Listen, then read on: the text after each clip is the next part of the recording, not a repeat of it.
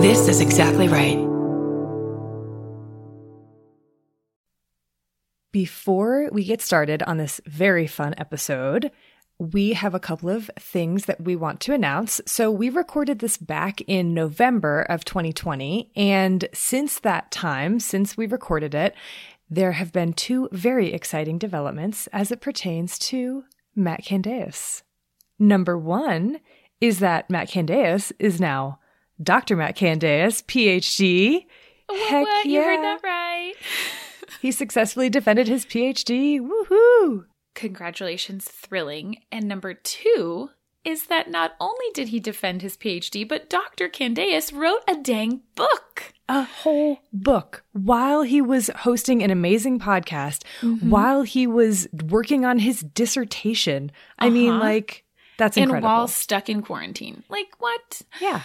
It's called In Defense of Plants An Exploration into the Wonder of Plants, and it's available for pre order now. It's scheduled to be released on February 16th of 2021. So make sure you put in your pre order now. I can't wait. I've already ordered two copies. Absolutely. And we will link to it on our website as well. Okay, now we'll get into the episode.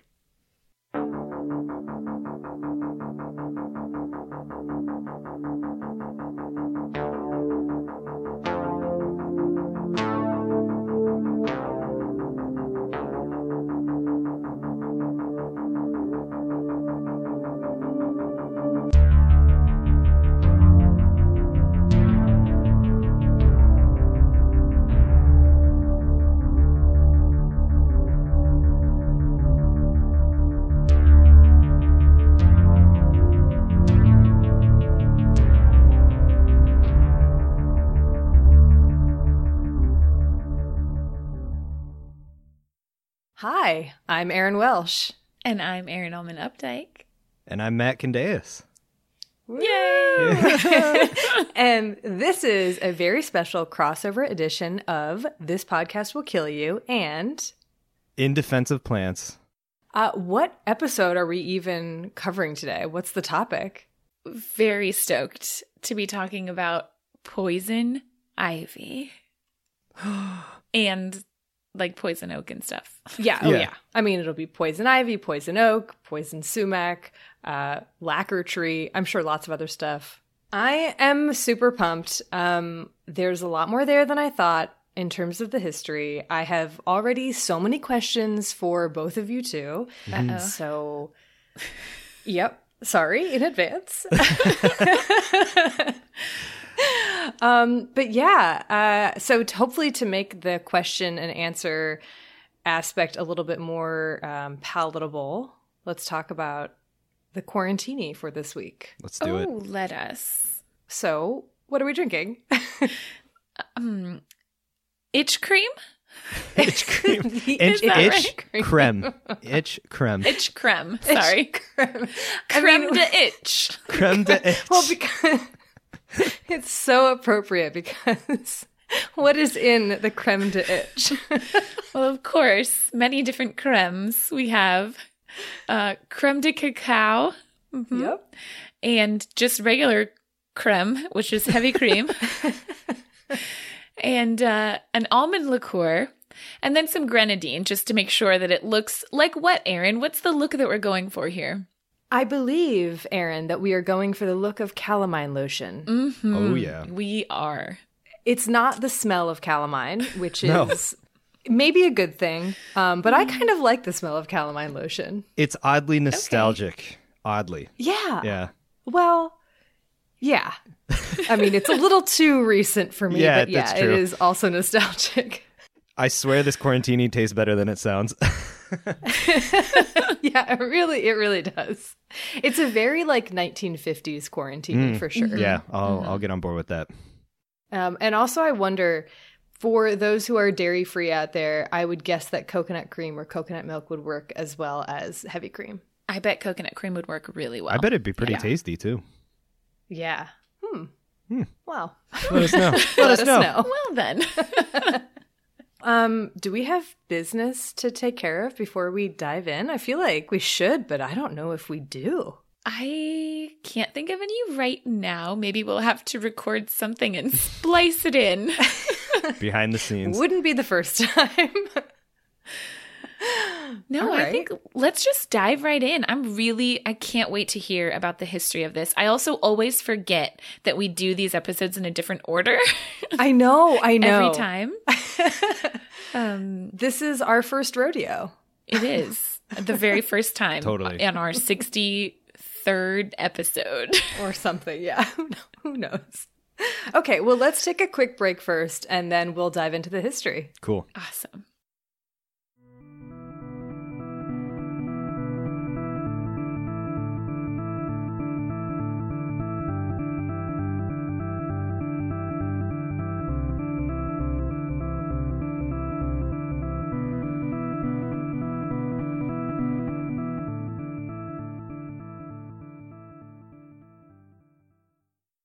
I feel like everyone, well, maybe not everyone, but at least a lot of people who have spent any time in US forests have a poison ivy or a poison oak or a poison sumac story. Whether it happened to them or whether it happened to a friend or a cousin, these plants seem to have really left their mark in like a, well, I learned my lesson kind of a way. Like, is there, is there any story that's not like, and that's the last time I'll use an unidentifiable vine as toilet paper? Like, right? I know a sad amount of those stories. Leaves of three, man. Just let, let, it them be. be. Let it be. I mean, okay, I have. I'm going to put a pin in that because I have questions about the whole leaves of three thing. But yeah, we'll get well, back it's to that. valid. So my older sister and my mom would get poison ivy rashes like every summer, it seemed. And there would always be cursing about gardening, and the bathtub would be crusty with colloidal oatmeal scum, and then there would be smears of pink calamine lotion like on the most unexpected surfaces, like oh. doorknobs and like, you know, carpet, whatever. What kind of upbringing did you? I'm just kidding. well, well, I would just sit there and be unbearably smug because even though I spent most of my childhood playing outside, capture the flag, or running to get the soccer ball after it dribbled off into the woods, I was always poison ivy free. I was like, Oh. no, I'm not affected by poison ivy. You know, like it was unbearable, I'm sure. So yeah, that was me until this summer. Oh, no. And you guys know this story, or at least like bits of it. Mm-hmm. I've but seen the for our pictures. listeners, yeah, the pictures are horrific, and I will Mm-hmm. post them. Yes. yes. I'll do like progress pics because I did. I took them every day. okay, uh, but for our listeners, the long and short of it is that maybe don't brag about being immune to the to the effects of poison ivy um, at all, and also maybe know what the plants look like Bingo. and avoid them. Plant ID So- 101. Start with the ones that can affect you. Yeah, it's a great that's a great idea. this summer I went to my mom's house in Kentucky for a bit. I helped out with gardening and cleaning up, and namely around a fire pit, pulling tons and tons of viney plants off the rocks and bushes and then also burning it, Oh, um, no. which could have been a lot worse, I imagine. Yep. Yeah. And then a day or two later, everything on my body was itchy. Mm-hmm. Like my a couple days after that, my arms, my legs, my torso was absolutely covered in the most painful itchy rash I've ever experienced. I didn't get any sleep. And I went through like an entire bottle of calamine lotion, legit. And I eventually was in such unbearable discomfort that I had to go to urgent care and they gave me steroids because oh, I couldn't wow. I couldn't just function. Yep. I still have the marks on my arms. Yep. Like this is six months later and it's still there. Uh, yeah. So anyway, after I came out of the fog of this experience, I became super curious about this horrific plant. Uh, like its history, why on earth my body reacted so badly after years of complacency, and most importantly, to see if it served any ecological purpose so that I couldn't ethically go through my plan of ridding the earth of such a terrible substance. Please don't. We'll get into that, but please don't. okay. All right, fine. I knew it. I, I stinking knew it. All right. So that's when I texted you guys and was like, can we do an episode on poison ivy? Yes, please. Please. Because I don't want to have to do all the reading myself. anyway, okay. Uh, but this episode isn't specifically about poison ivy. It's about the thing in it that causes this rash. Urushiol, which I hope is the right way to say it. There are different pronunciations out there on the internet. It is spelled, in case you are curious, U R U S H I O L. Erin, I'm sure that you'll talk a lot more about its structure mm-hmm. and its effects, but basically, urushiol is an oily mix of organic compounds, and it can be found in a bunch of different species of plants. Matt, I'll leave it to you to get to those specific numbers. But the human history of urushiol goes back thousands and thousands of years. The urushiol containing sap of the lacquer tree has been used as like this hard varnish or lacquer in Chinese, in Korean, and Japanese lacquerware for around 6,000 years. Hmm. So, Whoa. like, a really long time. And it's also like been used to coat wood. It's very, very hard and durable. So, super cool. Huh. And the word urushiol actually derives from the Japanese word for the lacquer tree, which is urushi. Huh. And the very first descriptions of the rash caused by exposure to urushiol, they talk about how it appears in lacquer artists on their hands and arms, especially mm-hmm. those just learning the art. Mm-hmm. And here in North America, poison ivy, poison oak, and poison sumac, these plants were all used by some Native American groups for various purposes, such as dyeing or writing on textiles. So apparently, like the sap will be like a dark color that increases in darkness over time and it kind of continues to bleed. It's really interesting. Mm. Like there are pictures of this that you can see. Um, and they were also used as materials for baskets, as medicinal treatments, including possibly hyposensitization, cooking, and also in some religious rites. So there are a bunch of different purposes for which these different urushiol containing plants were used mm-hmm. um, in North America prior to in North America by Native Americans. But the first written descriptions of the irritating effects of the actual poison ivy plant came from none other than John Smith. Huh. Like Huh. Like Pocahontas like and Pocahontas, Jamestown, John Smith. Wow. Yeah. Wow. Okay. So he definitely wasn't the first European to observe the effects that the plant had, but he based his observations on someone else's unpublished manuscript, which mm. is cool. Um, no, Just do taking cred. Citing unpublished I manuscripts mean, left and right. I, he didn't, at least from what I could read, he wasn't like, um, so I discovered this plant. Like he wrote about it as if it had already been known. Mm. Um, so yeah, anyway. But he wrote that quote, the poisoned weed is much in shape like our English ivy, but being touched causeth redness, itching, and lastly blisters, and mm. which, howsoever, after a while pass away of themselves without further harm. Mm-hmm. Yet, because for the time they are somewhat painful, it hath got itself an ill name, although questionless of no ill nature. Hmm. Huh. Yeah. Okay. So he's like, these don't mean to do anything. It's not yeah. that bad. Like yeah. poison, that seems a little bit kill extreme. you. Like, yeah. come on. Yeah. Come on. But I mean, grow up.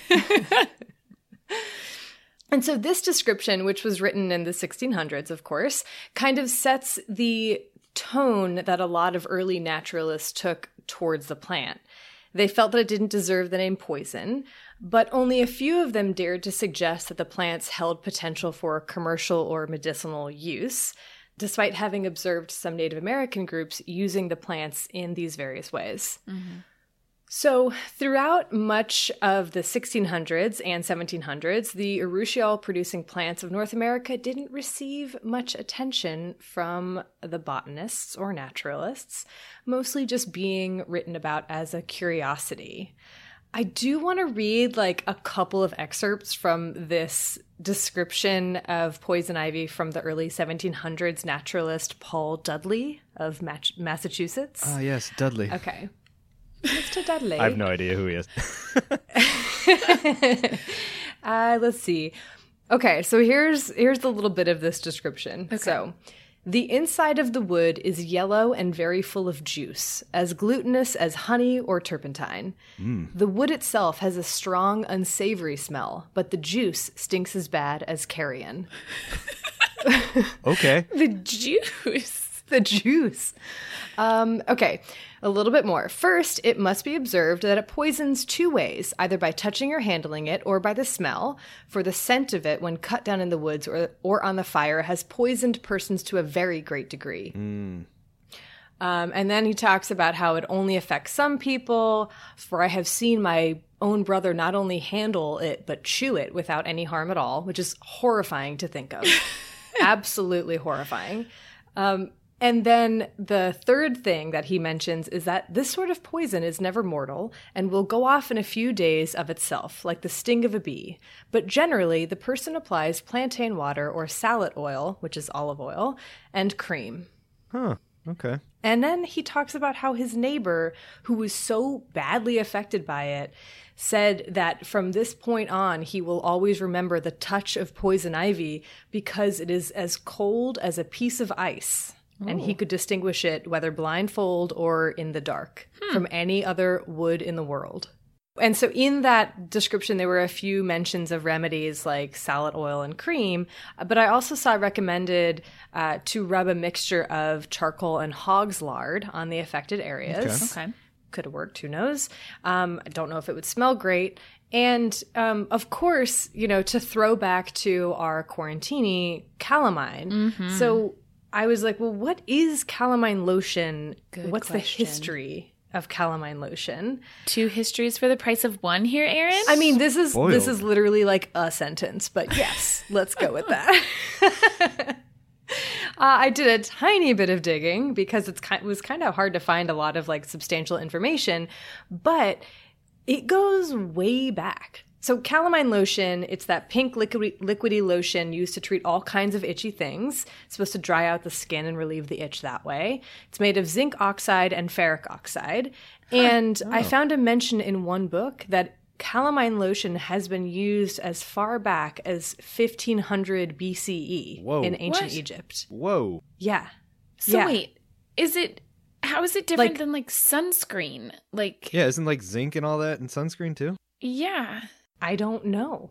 I mean, so zinc oxide and ferric oxide, and then there are some other things in there like phenol and stuff. I can't remember what else is in there. Is like, but the zinc oxide and ferric oxide are the two active ingredients. That's wild. Interesting. Wow. Yeah. So anyway, Erin, maybe you can tell us whether it does anything. Do you want me to just spoilers? It. De- I mean, yeah, it helps the itch. Okay, good. I mean, Dang it, I was holding Listen. out for that. N of one, that's me. Um, yes, I can attest to that, that it did help tremendously. I was coded. Okay. Uh, anyway, okay. A little pink Erin run into the woods. During this time, unless you were living in areas where these plants flourished, you probably didn't know of its existence. Unless you were like a super enthusiastic botanist like Matt, right? Mm, indeed. And in which case, you could even get some seeds and have them grow in your own garden. Mm-hmm. And that's exactly what people did. Poison ivy and poison sumac were grown in the English Royal Gardens at Kew, the gardens of the hmm. Faculty of Medicine in Paris, and also in the gardens of the Empress Josephine Bonaparte. That's rad. Huh. Yeah, Good for pretty them. Cool. Good for them. Yeah. Good for them. it never reached super popularity status for reasons you can probably guess, um, but it did earn a super fan in the late 1700s by the name of Andre de Fresnoy. He was an army physician and a professor of medicine. And so during this time in Western medicine, a lot of medicinal treatments were derived directly from plants.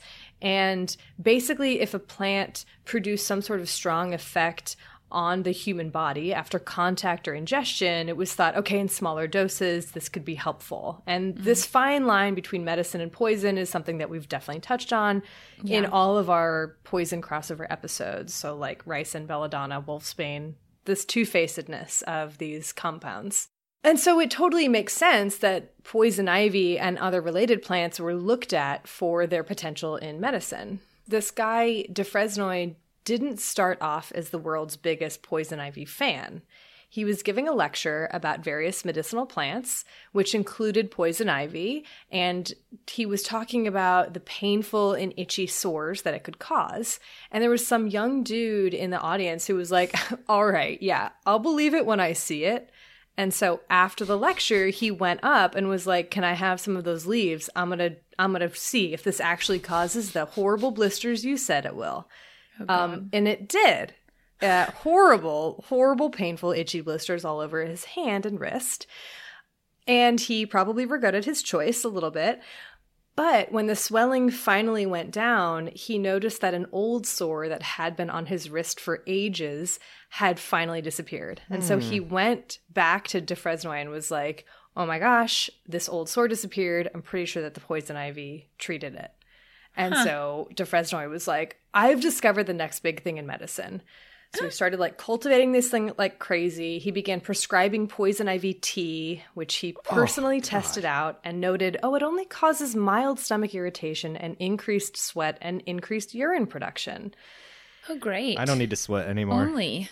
I don't think that would be a good idea. I'm horrified to think of drinking poison ivy tea, but don't yeah, do it. don't. Also, yeah. I do want to rub poison ivy on anyone at a, a Q&A that says really a comment more than a question, but I digress.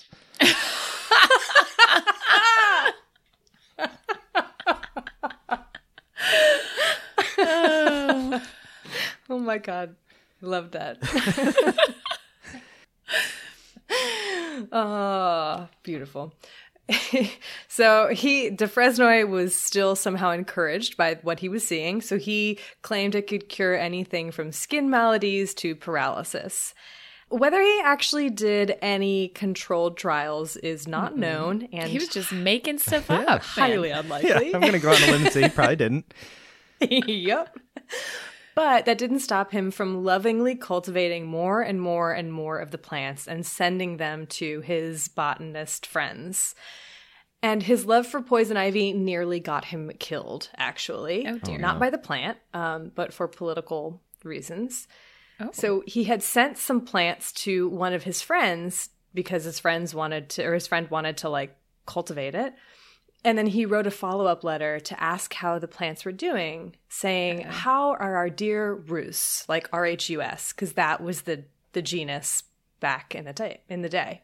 How I long to see them. Oh dear. And unfortunately for Dufresnoy, the letter got intercepted, and the authorities accused him of working with the Russians, which like Russes. Oh, yep. wow. Yep.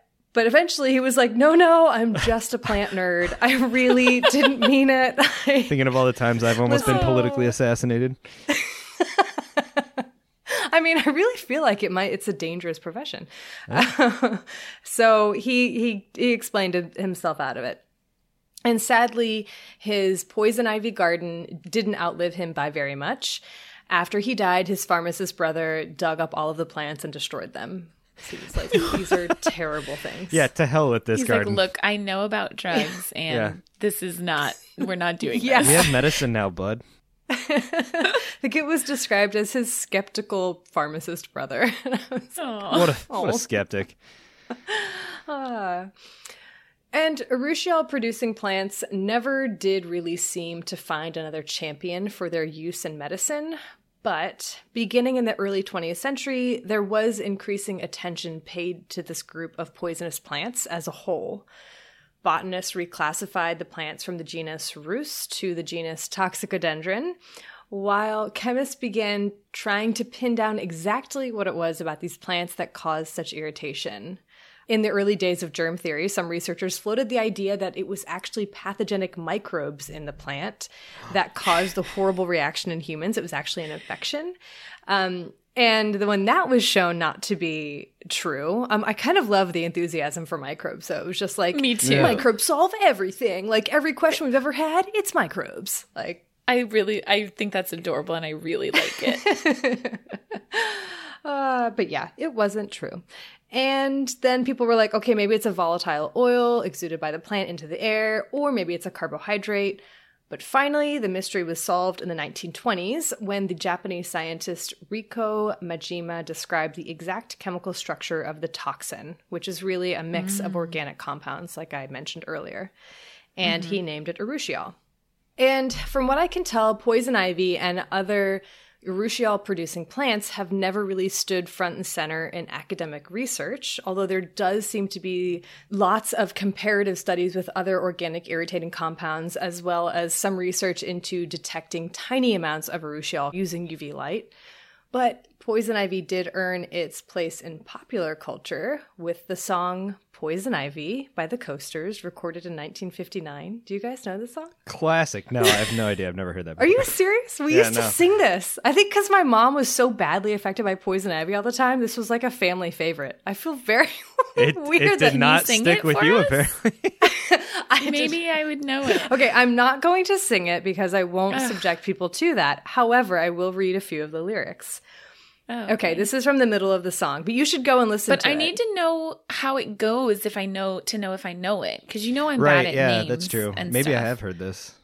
Come on. I've heard you Could do just sing karaoke. it a little. Come on. I'm so apologetic for that now and forever, Matt.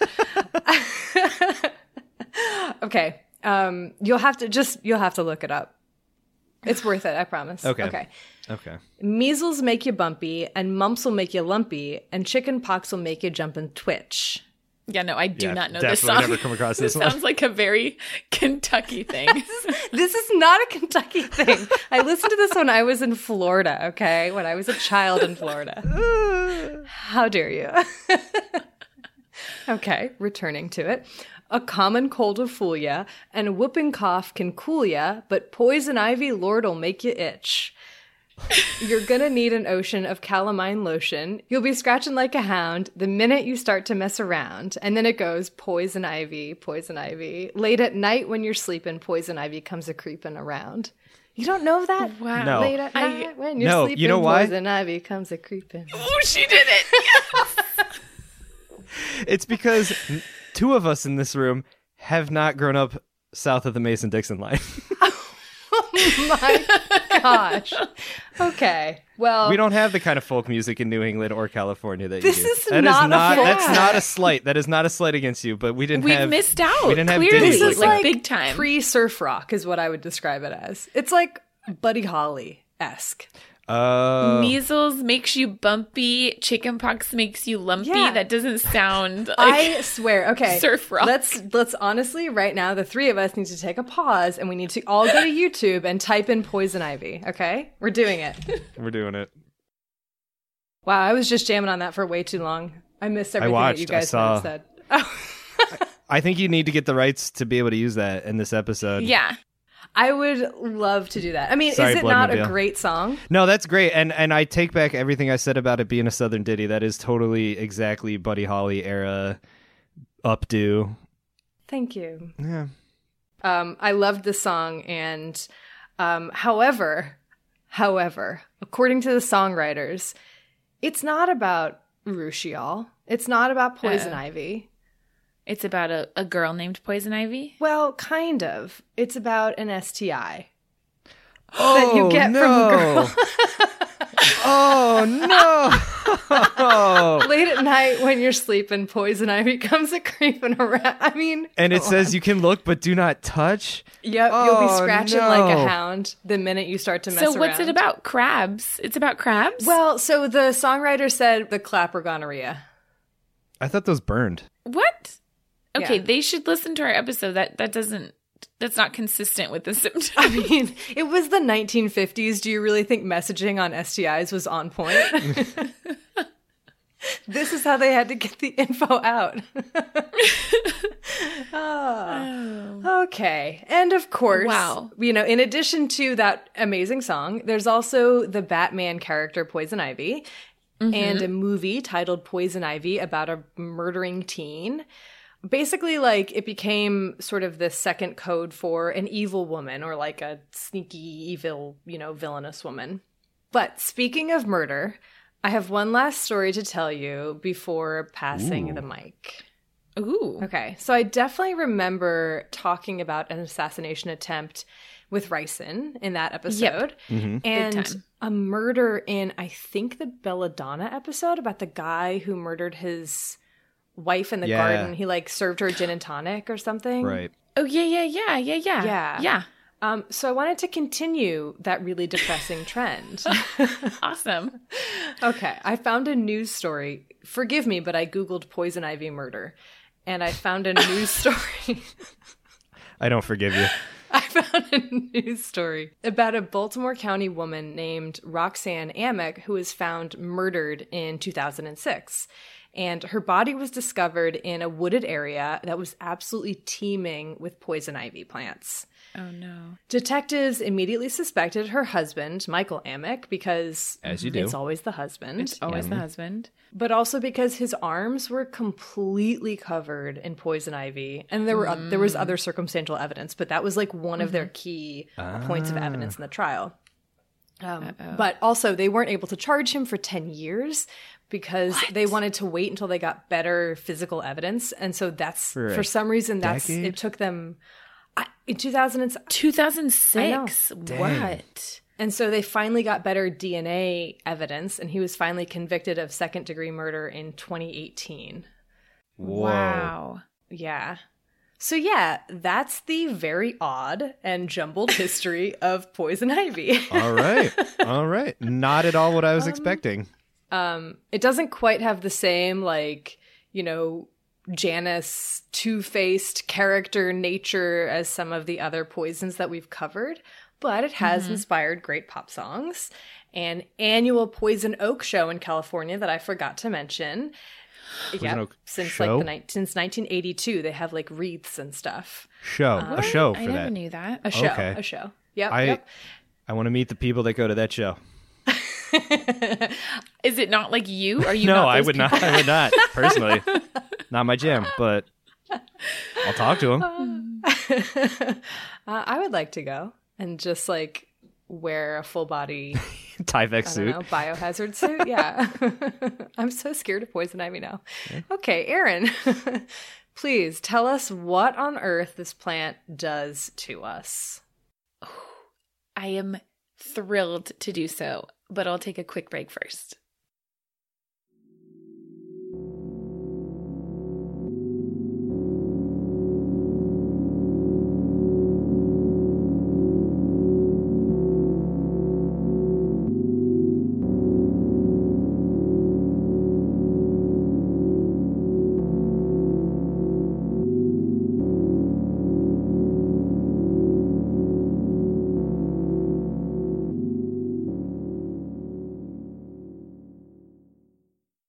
Okay.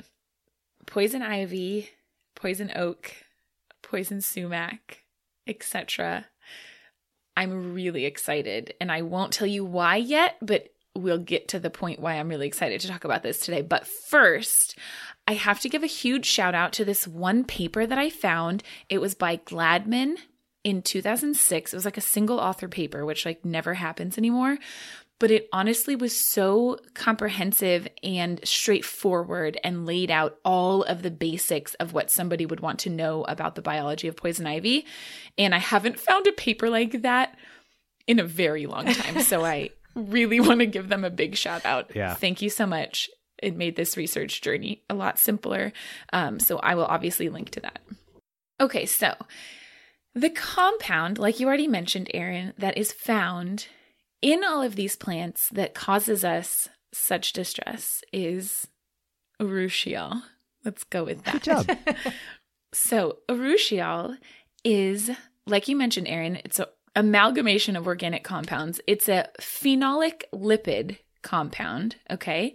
That basically just means it's made up of fatty acids and a phenol ring, which is like one of those six carbon rings, okay? And then the different specific forms of urushiol that are found in different species of plant differ in their carbon side chains, which are called like catechol, I ah, think. Oh, Vaguely okay. remember that. Yeah. Please don't ask me any more organic chemistry questions than that, because even that was a challenge for me.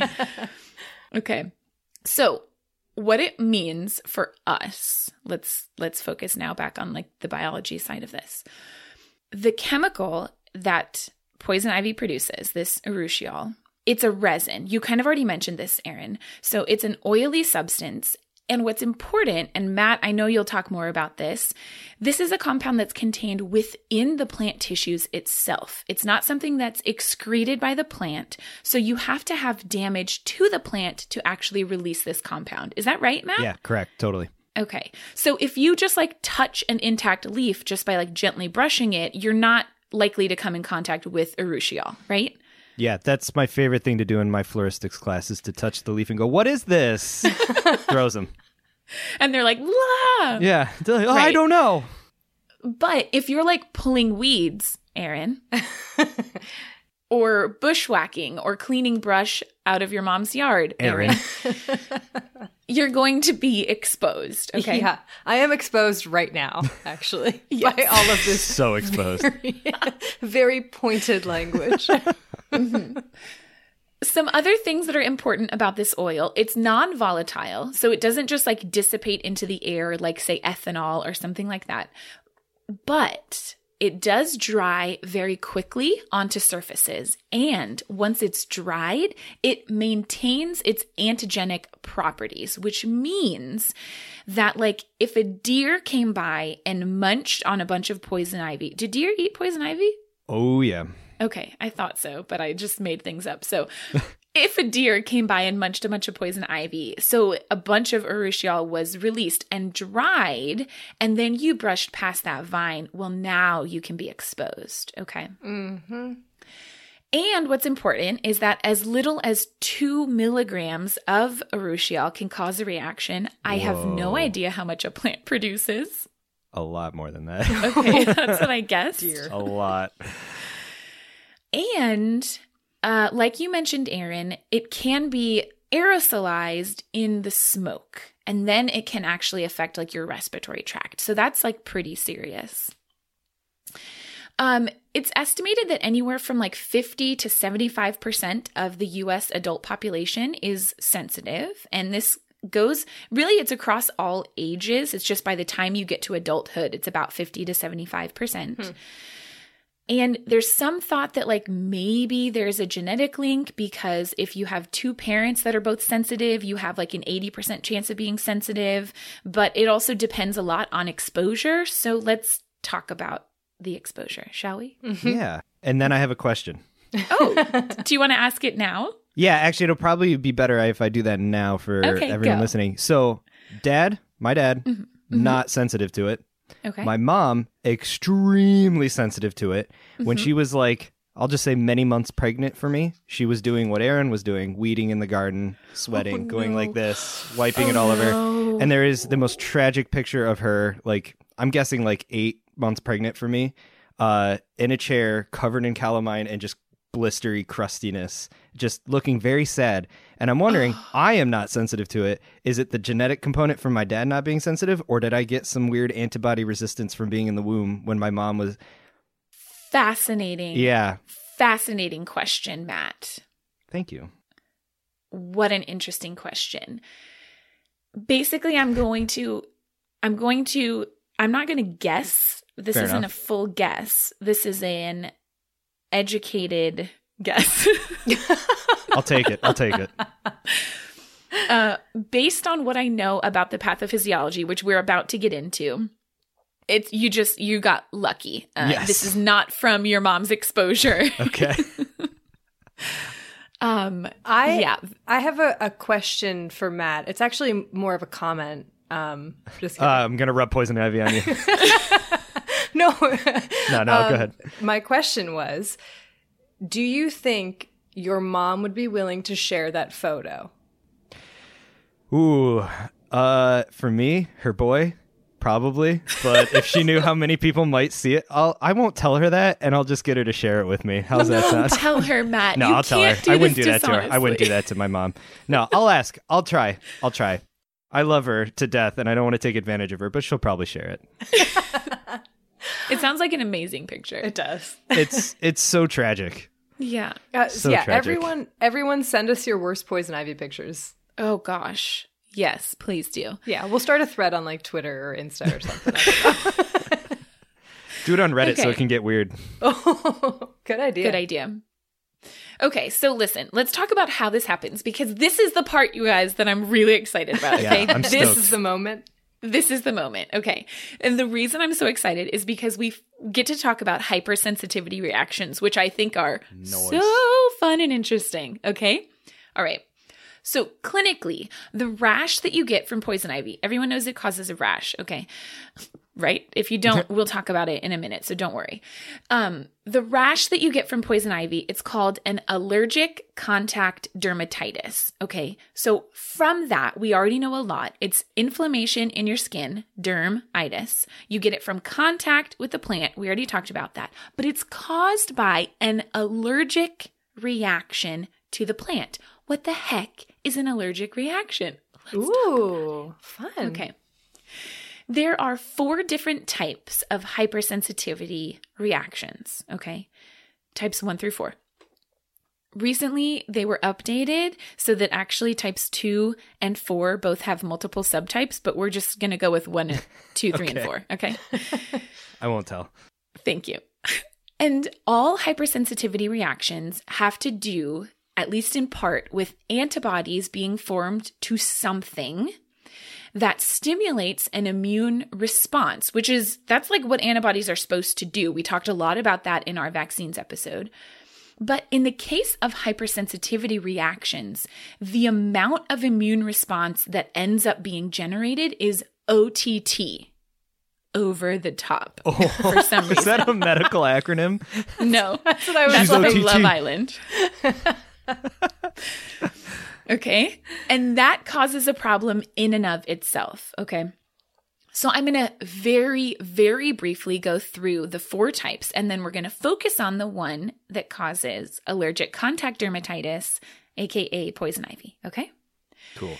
So, type 1 is an IgE, which is a specific type of antibody. You have like IgG, IgM. So, IgE mediated reaction is type 1. And this is what you probably think of when you think an allergic reaction. Okay. So, like anaphylactic shock, ah. that's type 1. Okay. okay. So, like shellfish allergy, peanut allergy, that kind of thing even like hives that you get. Okay. These are basically what happens is this type of antibody binds to these cells called mast cells and they release a whole bunch of histamine.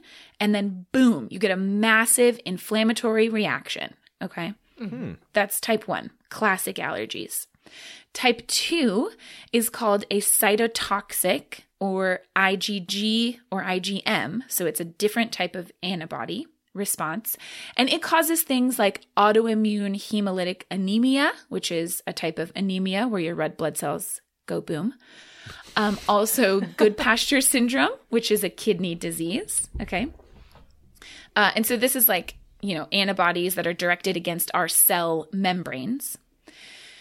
Uh, and then type three is what's called an immune complex mediated response. So it's the same type of antibodies as in type 2, IgG or IgM, but basically what happens is these these antibodies kind of glom onto each other and then deposit places that they shouldn't and then make you sick. So that's like a more complicated mm, one. Okay. So something like serum sickness, if you've ever heard of that, that's a type 3 ah, response. Okay. And then we get to type 4.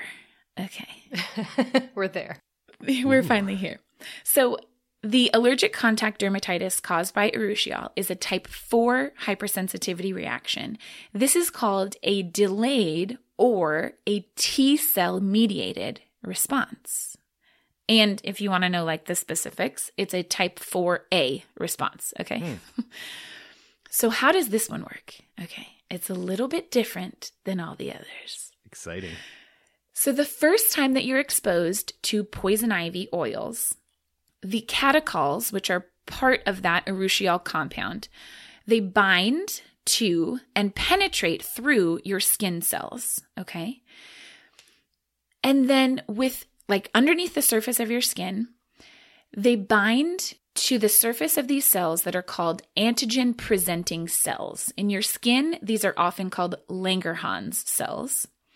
And their job is to internalize antigens, process them, and then travel back to our lymph nodes and present those antigens to T cells. Whoa. Okay. Basically, and that's like a normal thing that they would do. Okay. That's like, that's their job. They're an antigen presenting cell. So they travel back to your lymph node and they go, Hey, T cells, um, I found this stuff and I think it might be bad. I don't know what to do. I'm leaving this for you. And the T cells are like, Great. Thank you so much. Langerhans. Appreciate it. Thanks for bringing it. Um, we're just going to make a bunch of copies of it. We'll be on the ready. We'll have like a big army of cells back here just whenever we need it. Okay. We, we got you. And that's exactly what happens. So, Urushiol causes a large amount of these T cells to be made kind of at the ready, and they just hang out in our body until the next time that you're exposed.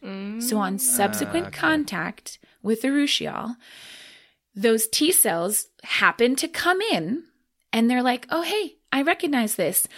Call in the army, right? And then they immediately get to work destroying skin cells. So killing cells wherever they find this antigen. Wow. And then also like upregulating your immune response, releasing all these other immune modulators that produce things like vasodilation to help increase blood flow. So you get further inflammation.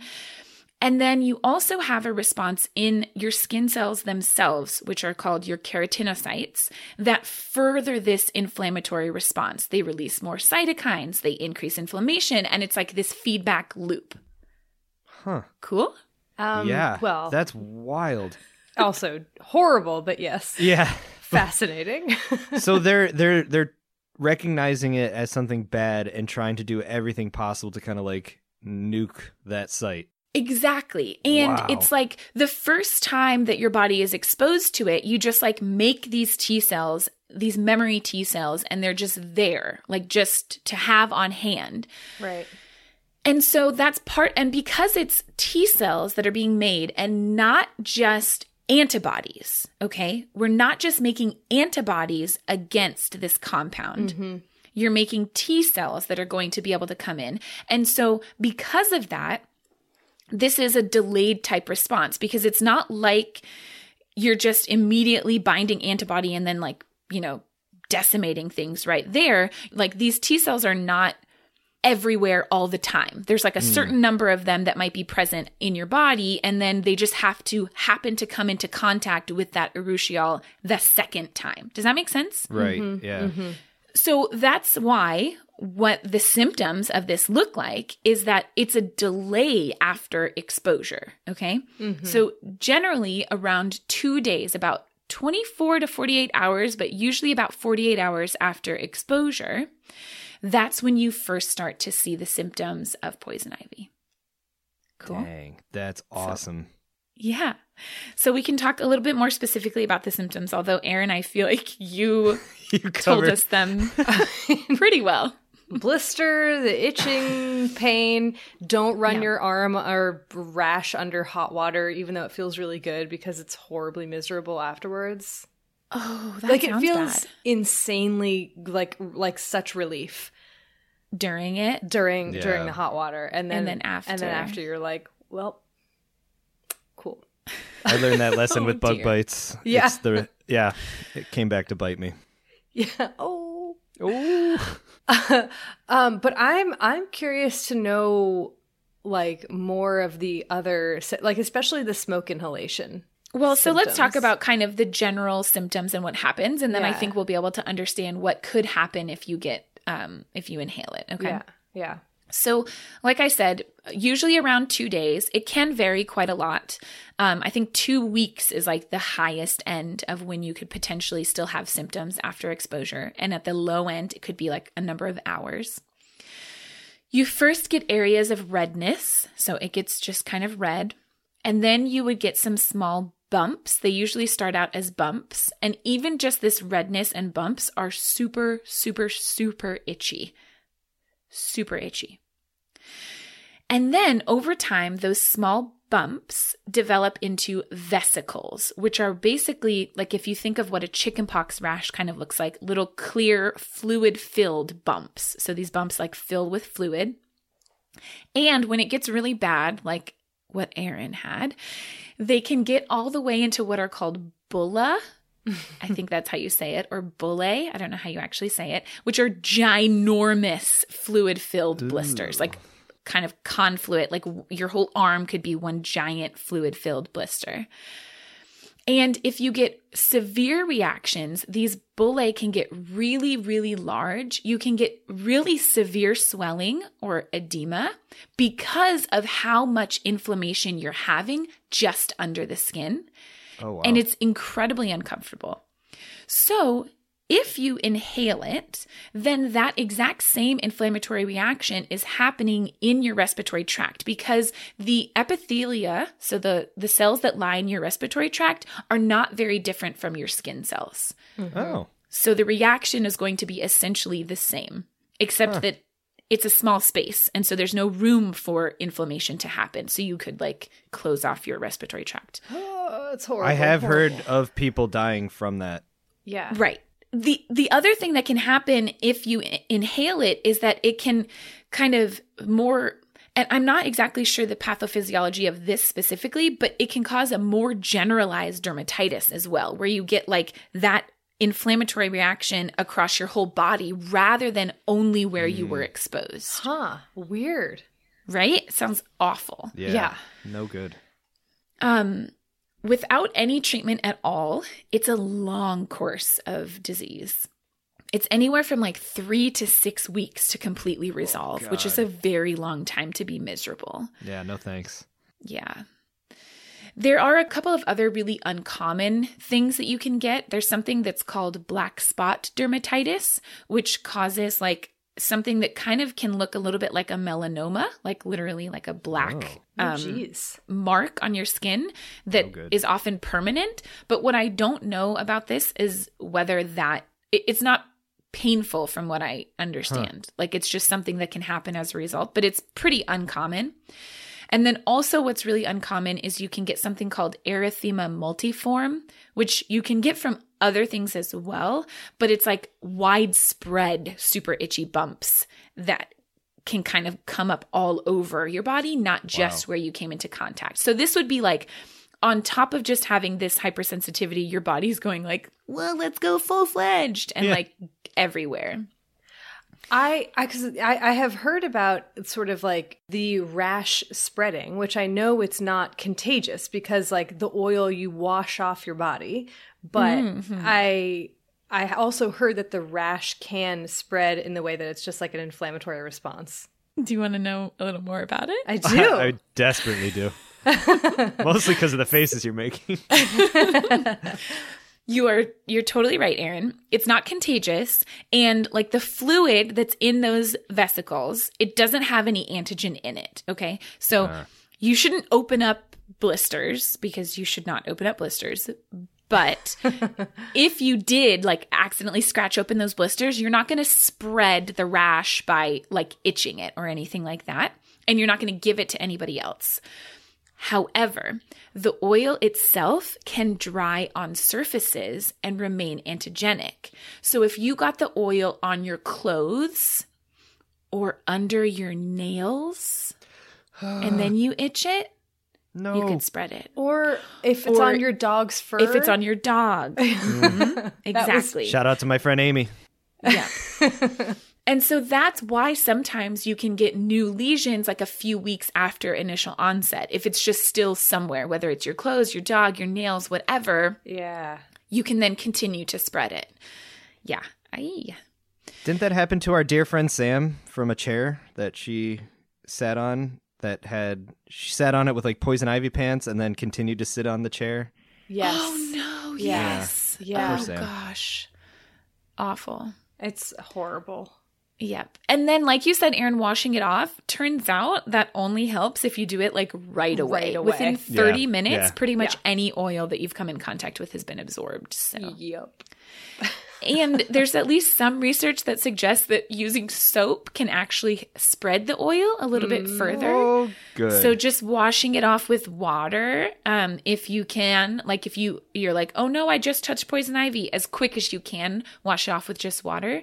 Um, that can be helpful. So the best bet really is just of learn what the plant looks like and avoid it. avoid it. Yoink. Um, there have been, what's really interesting in researching this is that I have found that there are a few um, barrier creams that exist that are supposedly effective at preventing a reaction, but um, some of them maybe actually make it worse. so Well, um, Okay. I'm not sure. And they're not ones that I had ever heard of. So I'm not sure how widely available they really are. Um, but Dial Ultra, which is like dishwashing soap, oh, yeah. as well as a couple other like soaps and one of these like very specific creams I've never heard of, um, seem to help prevent the rash even after you've been exposed. So it's not like they're it's not washing the oil off your skin, but somehow it's helping to prevent the rash. I don't know. It's worth a try. Dial Yeah. is cheap, so Yeah, this is not an not? ad. yeah.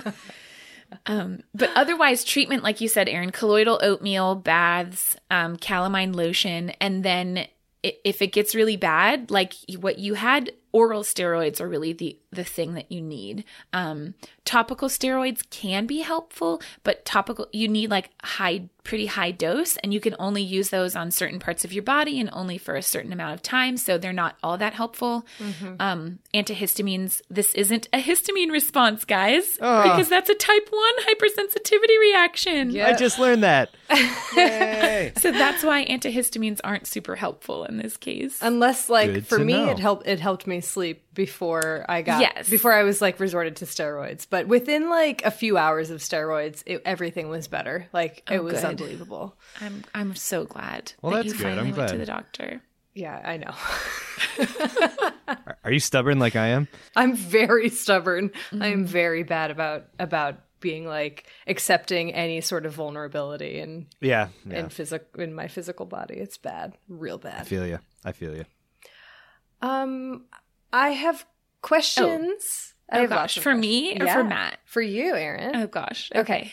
So first of all, fifty to seventy percent of people are sensitive. Yep.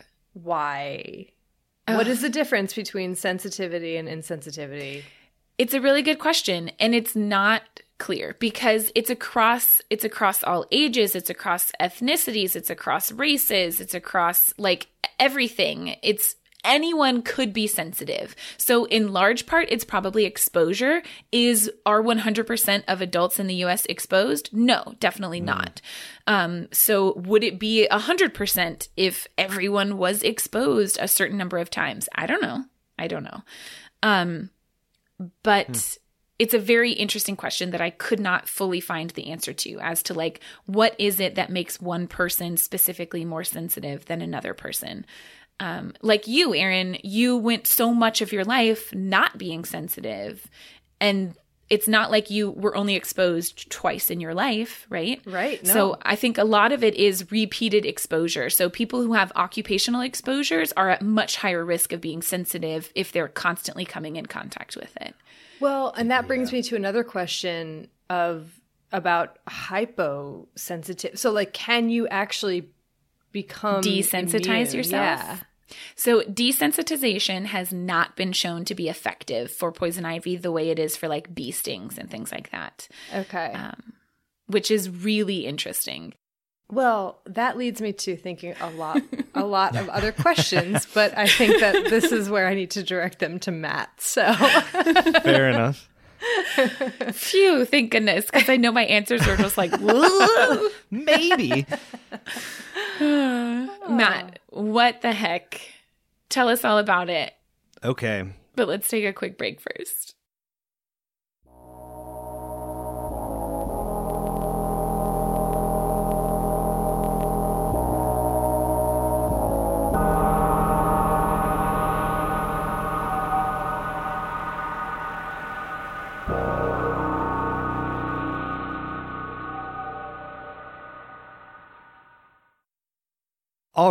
So we've covered a lot of ground in this episode, but let's talk about the plants. And this is where things get really interesting. And this is why I always say it, but it's so true. I love doing crossovers because I learn so much. You send me down these weird, interesting roads, and they're never as simple or as straightforward of a narrative as I hope they are, or I think they are. I shouldn't say hope. I usually hope for more interesting things, and this is what we found. So let's back up. We talk a lot about poison ivy and poison oak, and to some extent poison sumac, because these are plants that people, at least here in North America, have a chance of running into, having encounters with, whether gardening or hiking or doing anything out that. But if you back up for a second and look at the family that these plants belong to, Anacardiaceae, do you know what common food that you've probably all eaten to some Mango. degree or another? Yes, mango. But the, the the name of this family is very specific to something that you would eat, say, in trail mix. Peanut? Peanut, Not peanut. sunflower seed, Nope. M and M's, Grapes. It's it's very popular. You were closer with peanut, and it's very popular in some Asian foods. cashews. What? Cashew, yes. Oh, cashews. Oh, cashews. Oh, cashew nuts. Yes. So the group of plants we're talking about all come from what they call the cashew family, Anacardiaceae. And Anacardiaceae, I would normally not use the common name, but the etymology of Anacardiaceae literally means upward heart, which is in complete reference to the seed of the cashew apple, which if you've ever seen if you've ever been to Central or South America and seen a cashew growing, a cashew is a small nut attached to the bottom of a large apple-like structure Yeah. called the cashew apple. And that's what they're referring to with this. So Anacardiaceae is a large family of plants that's found all over the globe. We happen to know a lot of the temperate representatives, but if you've ever eaten mangoes or pistachios, you have also eaten members of this family. Now, urushiols are present in about a third of the family. So this is not something that's unique to any of the ones that we're familiar with. This is something that the family's pretty well known for.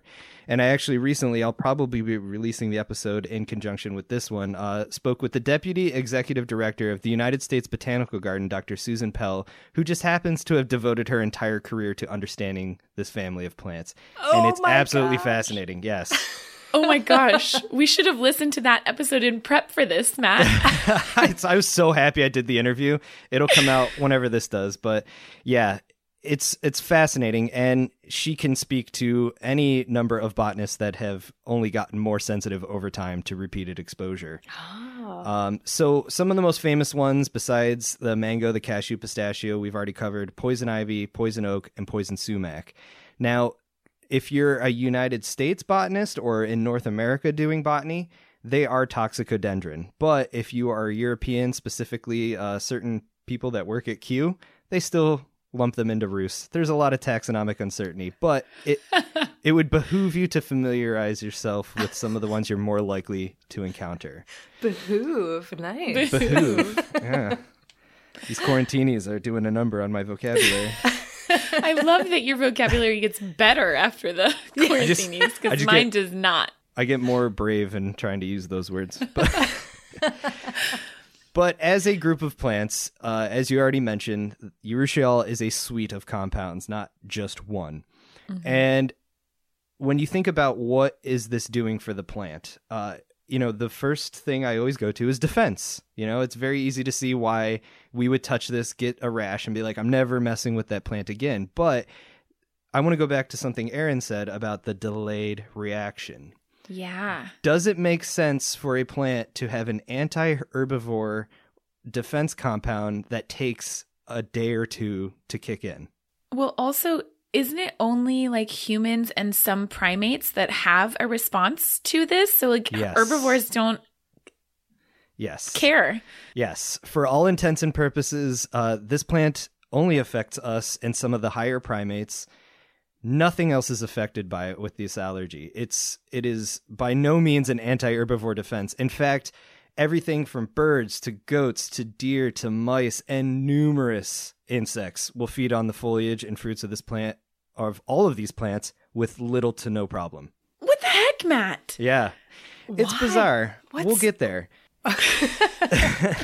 it's it's very bizarre. And that's what's really interesting is to think about how bad our reactions can be to it and and it's really just us. We're very much alone in this. It's just us. Of course, So I humans would like- name it poison ivy too. Then. Right? yeah, exactly. Yeah. Yeah. What would a bird name it? What would a deer Like, name it? Delicious, delicious berry. fatty berries. Yes, exactly. so, as you can imagine, the complications with the human immune response it makes it a very difficult group of plants to study in a lot of great detail. At least for that third that produce the this suite of compounds. So, this is a woefully understudied uh, sort of biochemical ecology, we'll say. Um, but there has been enough interest in it, obviously because of how much it affects us, that there have been hints and and insights gained over time. And some of the best hints as to what the function of these compounds are come from where they're produced. And now it's a big family. It's a lot of plants that have it, but you got to figure we're really only look at the ones that you know we either are more likely to come in contact with or that we have some sort of economic use for. So most of the work has been done in poison ivy, mangoes, cashews, and pistachios. Mm-hmm. So if you look at at least poison ivy, most of the urushiol is contained within the young leaves, the young stems, the bark, and the fruits.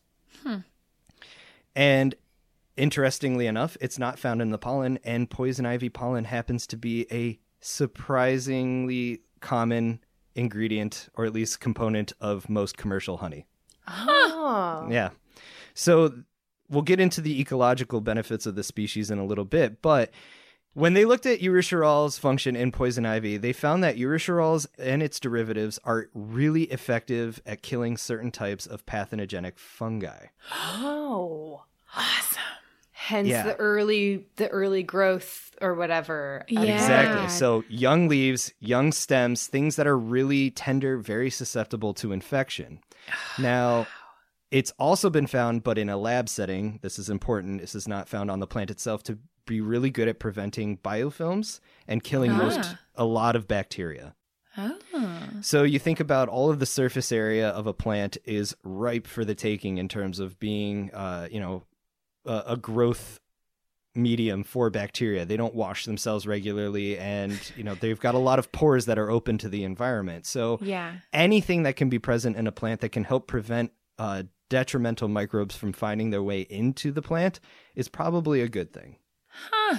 Yeah. Now, in mangoes, it's really interesting because the urushiols are highly concentrated in resin ducts, specifically and most importantly around the fruits, which is why a lot of people will get a reaction to eating mangoes, especially if you're getting mangoes that have gone feral. Oh yeah. Mm-hmm. So there, it is present in the domesticated ones, but if you get them off the street from a seed that's just germinated, you are really risking it. I mean, your best bet is to avoid the skin because that's where it's concentrated. But even if you cut into a mango, what gets on the knife and then travels into the fruit can be enough to really Yep. mess your day up or week up, I should say. I have a question if you're ready about distribution of the plants. Okay, yeah, yeah, we'll go there before I get into some of the interesting mango results. Okay. Um so does urushiol or like the amount of urushiol or anything like that does that follow any sort of geographic distribution in terms of latitude or in terms of like rainfall or in terms of like predator or uh, herbivore density or whatever? That's a really cool question to ask. And I don't know the full picture of it, but I will say that it is very much present in both tropical and temperate representatives. But I will get into something in a little bit re- uh, dealing with climate change Ooh. and CO2 that uh, Yeah. kind of lends to this. But no, I think overall, it's a compound that's very much found in varying degrees in different tissues, maybe by latitude and, and habitat. But, um, you know, poison ivy is going to affect you just as much as pistachios or mangoes are. Right. Okay. Kinda So like So- it's not like oh this poison oak is more contains more urushiol than poison ivy. It could be this leaf on this plant contains more urushiol. Like there's more variability within the plant than there is Right, across right. plant species. Okay. So, especially like toxicodendron, uh, poison ivy. I don't know too much about poison oak just because I grew up on the East Coast, but uh, it is a highly variable species. And anytime you talk about plant uh, chemistry, you know, it varies with genetics and populations. So Right. it's like, Okay. as my old botany professor used to say, it's like good dope and bad dope. You never know what you're going to get. Mm-hmm. Mm-hmm. Variation within a species, it's important. Um, so in mangoes, a lot of the urushiols are concentrated in these resin ducts. So you can picture them as sort of like veins, vascular tissue that goes through the, the rind of the mango and is just chock full of these compounds.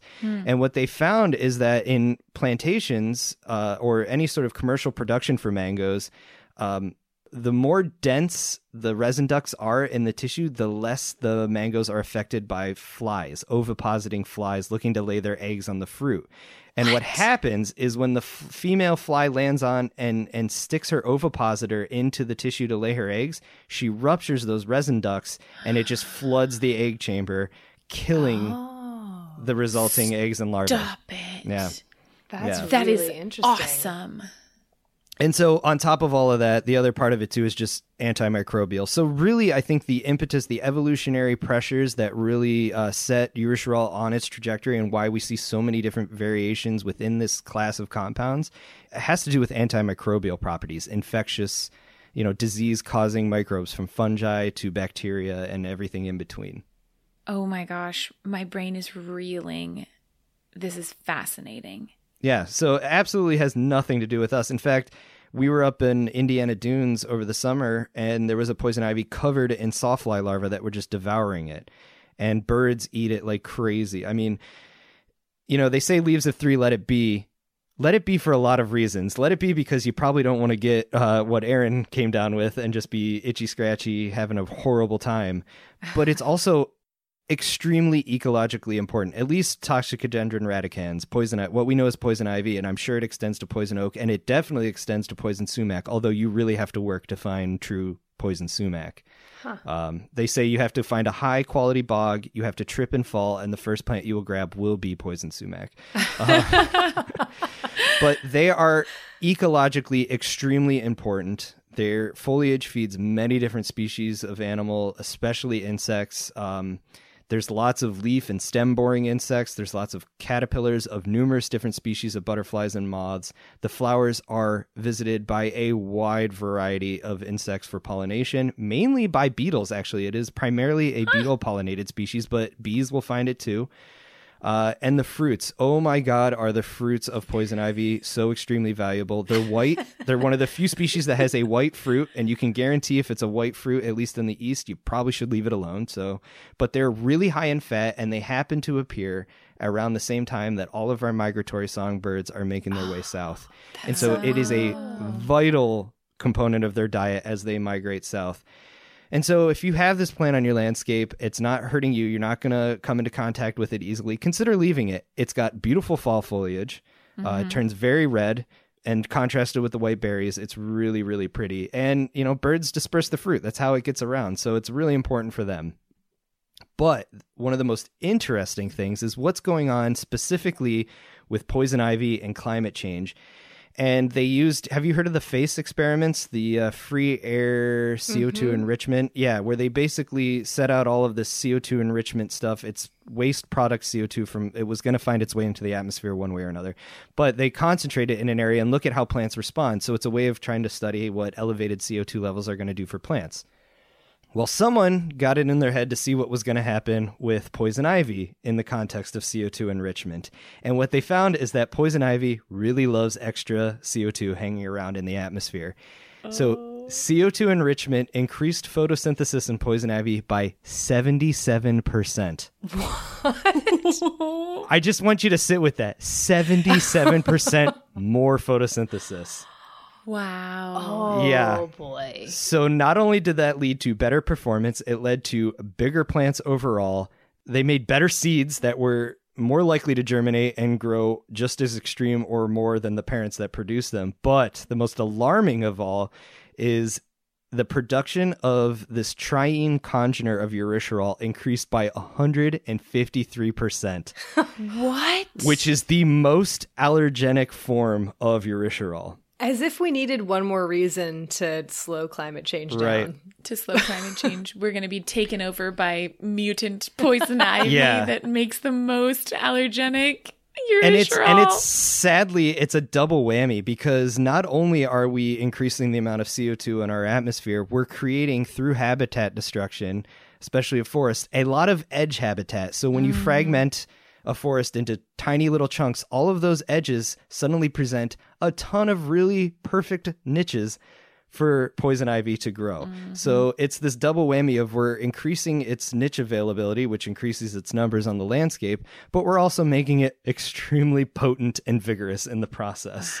Wow. Which is good news for ecology in a lot of ways when you think about all of the ecological impacts, but in terms of like you know, us being outside and enjoying being in the woods, which again, I'm not sensitive, but I also don't want to push my luck for the reasons you mentioned. Uh, it's a really interesting thing, and and there is some speculation that it's because you know with CO2 enrichment, you get warmer temperatures, you tend to get higher humidity More spikes. fungi and Cor- things, could yeah. result in more fungi, bacterial infections, those sorts of things. So fascinating. Matt. yeah, it's it's a really cool group of plants, but like I said, woefully understudied uh, for obvious reasons. And and in talking with Dr. Pell, she desperately wants grad students to work on this stuff. It's just kind of hard sell. So if you're interested, listeners, check Yeah. out Matt's episode on In Defense of Plants, and then you can get all of that info. Yeah. And and you know, in botany and in ecology, it's easy to think that like all the low hanging fruit have been taken. You know, all those early naturalists took all the fun, easy stuff. There's this is proof that this is Yeah. there's areas that are ripe for exploring. So Yeah. curious, brave minds. and then why in humans does that same compound produce this hypersensitivity response? That's so Yeah. bizarre. Are there It's strange. are there like analogs of it? Are are there compounds that are super similar where it's just sort of this coincidental like oh bad luck for humans? That's what I'm wondering. Yeah, I think it's just kind of bad luck. You know, there's a lot of things that can be said of just kind of happenstance. Like people will talk, like take THC for instance. Cannabis is not producing that because it has the psychoactive effect on us. Right. We just happen to have receptors that are Yeah. receptive to it. You know, Yeah. and so there's a lot of questions about sort of the happenstance of these evolutionary dynamics, this trajectory that takes a species or a clade of organisms in one direction. And humans are just so apt to try and experiment and move around the globe that we're bound to come into contact with this stuff on some point. And Yeah. sometimes it affects us, sometimes it doesn't. Yeah. Evolution does not have a goal or an end point or a plan. There is no agency. and and that's it's what's so cool to think about is just when you talk to even experts on this, they're like, yeah, I, I think it's just unfortunate for us. Yeah. Oops. Oops. How cool. Oops. Yeah. Oh man. But yeah, uh my recommendation is don't eat anything you can't identify and learn learn the species that can affect you, Erin. if these if these episodes don't convince people to learn at least the species around them that can affect them, it's, I don't know what will. Nothing. And Nothing. Maybe What are the we gonna do pictures of my that? poison ivy rash will convince you. There we go. and hopefully my mother's if she's feeling willing. Oh, this was a fun episode. This was. this was so Thank you for uh thank you for your suffering, Erin. That inspired it all. Um, it it I cannot say that there is anything that is worth that suffering, but this was a very nice little consolation. Fair enough. Uh, but no, Uh. I this was super fun. There's what a what a weird group of plants. What a weird group of plants. Yeah. Well, um, should we do sources? Let's. Sure. Okay. So, like you, Erin, I found a couple of papers that were super great for the history um, that kind of like laid it all out. So, one was called by Rostenberg from 1955 An Anecdotal Biographical History of Poison Ivy. And then from um, by Vogel from 2000, Oriental Lacquer, Poison Ivy, and Drying Oils. And then finally, there was an article on sciencehistory.org called No Ill Nature The Surprising History and Science of Poison Ivy and Its Relatives. And that was actually a really um, interesting and great article. It had like tons of information in it. So, um, yeah. Awesome. Yeah, I already mentioned my main one by Gladman in 2006 was really great, but I do have a few others that I will certainly post on our website, thispodcastwillkillyou.com. Yeah, so I had a bunch of sources because I had to kind of search high and low for people that have braved this. But uh, some of the bigger ones I pulled from, I will obviously send you the links for all of the ones, were Resin Ducts in the Mango Fruit, A Defense System by Joel, 1980. Uh, there was Beetle Interactions with Poison Ivy and Poison Oak by China, 2005. Insects Feeding on Poison Oak, Rhus Toxicodendron by Howden et al., 1991.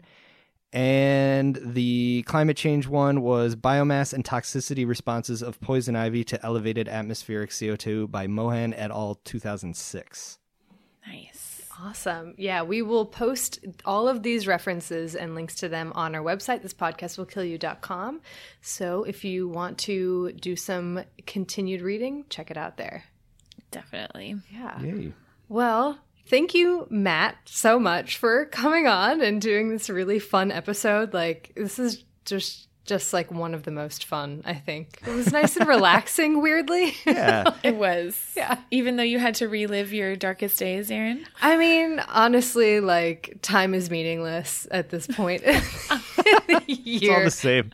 2020. and also if if my suffering can in some way alleviate the uh, suffering of others and like prevent their exposure to poison ivy, that's great. That's great. How noble of you. uh, thank you both so much, as always, for having me. It is a wonderful blast to talk with you, and I always learn so much. Uh, check me out, In Defense of Plants podcast, In Defense of Plants on all major social media outlets. If you Google it, you will find me. Uh, stay tuned. A lot of good things over the horizon. Yes, Heck definitely. yes. If you're not already following Matt on all the things, make sure that you are because it's like, Oh my gosh. it's incredible. Uh, the Insta, I'll say again, is oh, yes. incredible. Just the best. Beautiful. Truly. I have a lot of fun with it. Oh, you do a great But job. thank you for what you two are doing. You you you are putting out just such wonderful and, and meaningful content. So thank you again. And your fans are just fantastic. I love interacting with them. So They put the fan in fantastic. oh, Oh, that's so good. Oh, no. all right, I'm so done. No. Oh boy. Well, thank you to uh. Bloodmobile for providing the music for this episode and all of our episodes. And thank you to you, fantastic listeners. Fantastic fans. Oh, I won't rub poison though. ivy on any of you. Seriously, thank you so much for listening. We love getting to make this podcast. Thank you so much. yes. Well, um, until next time, wash your hands. You filthy, You filthy animals. animals. Sorry, I didn't mean to step on your toes. I loved it.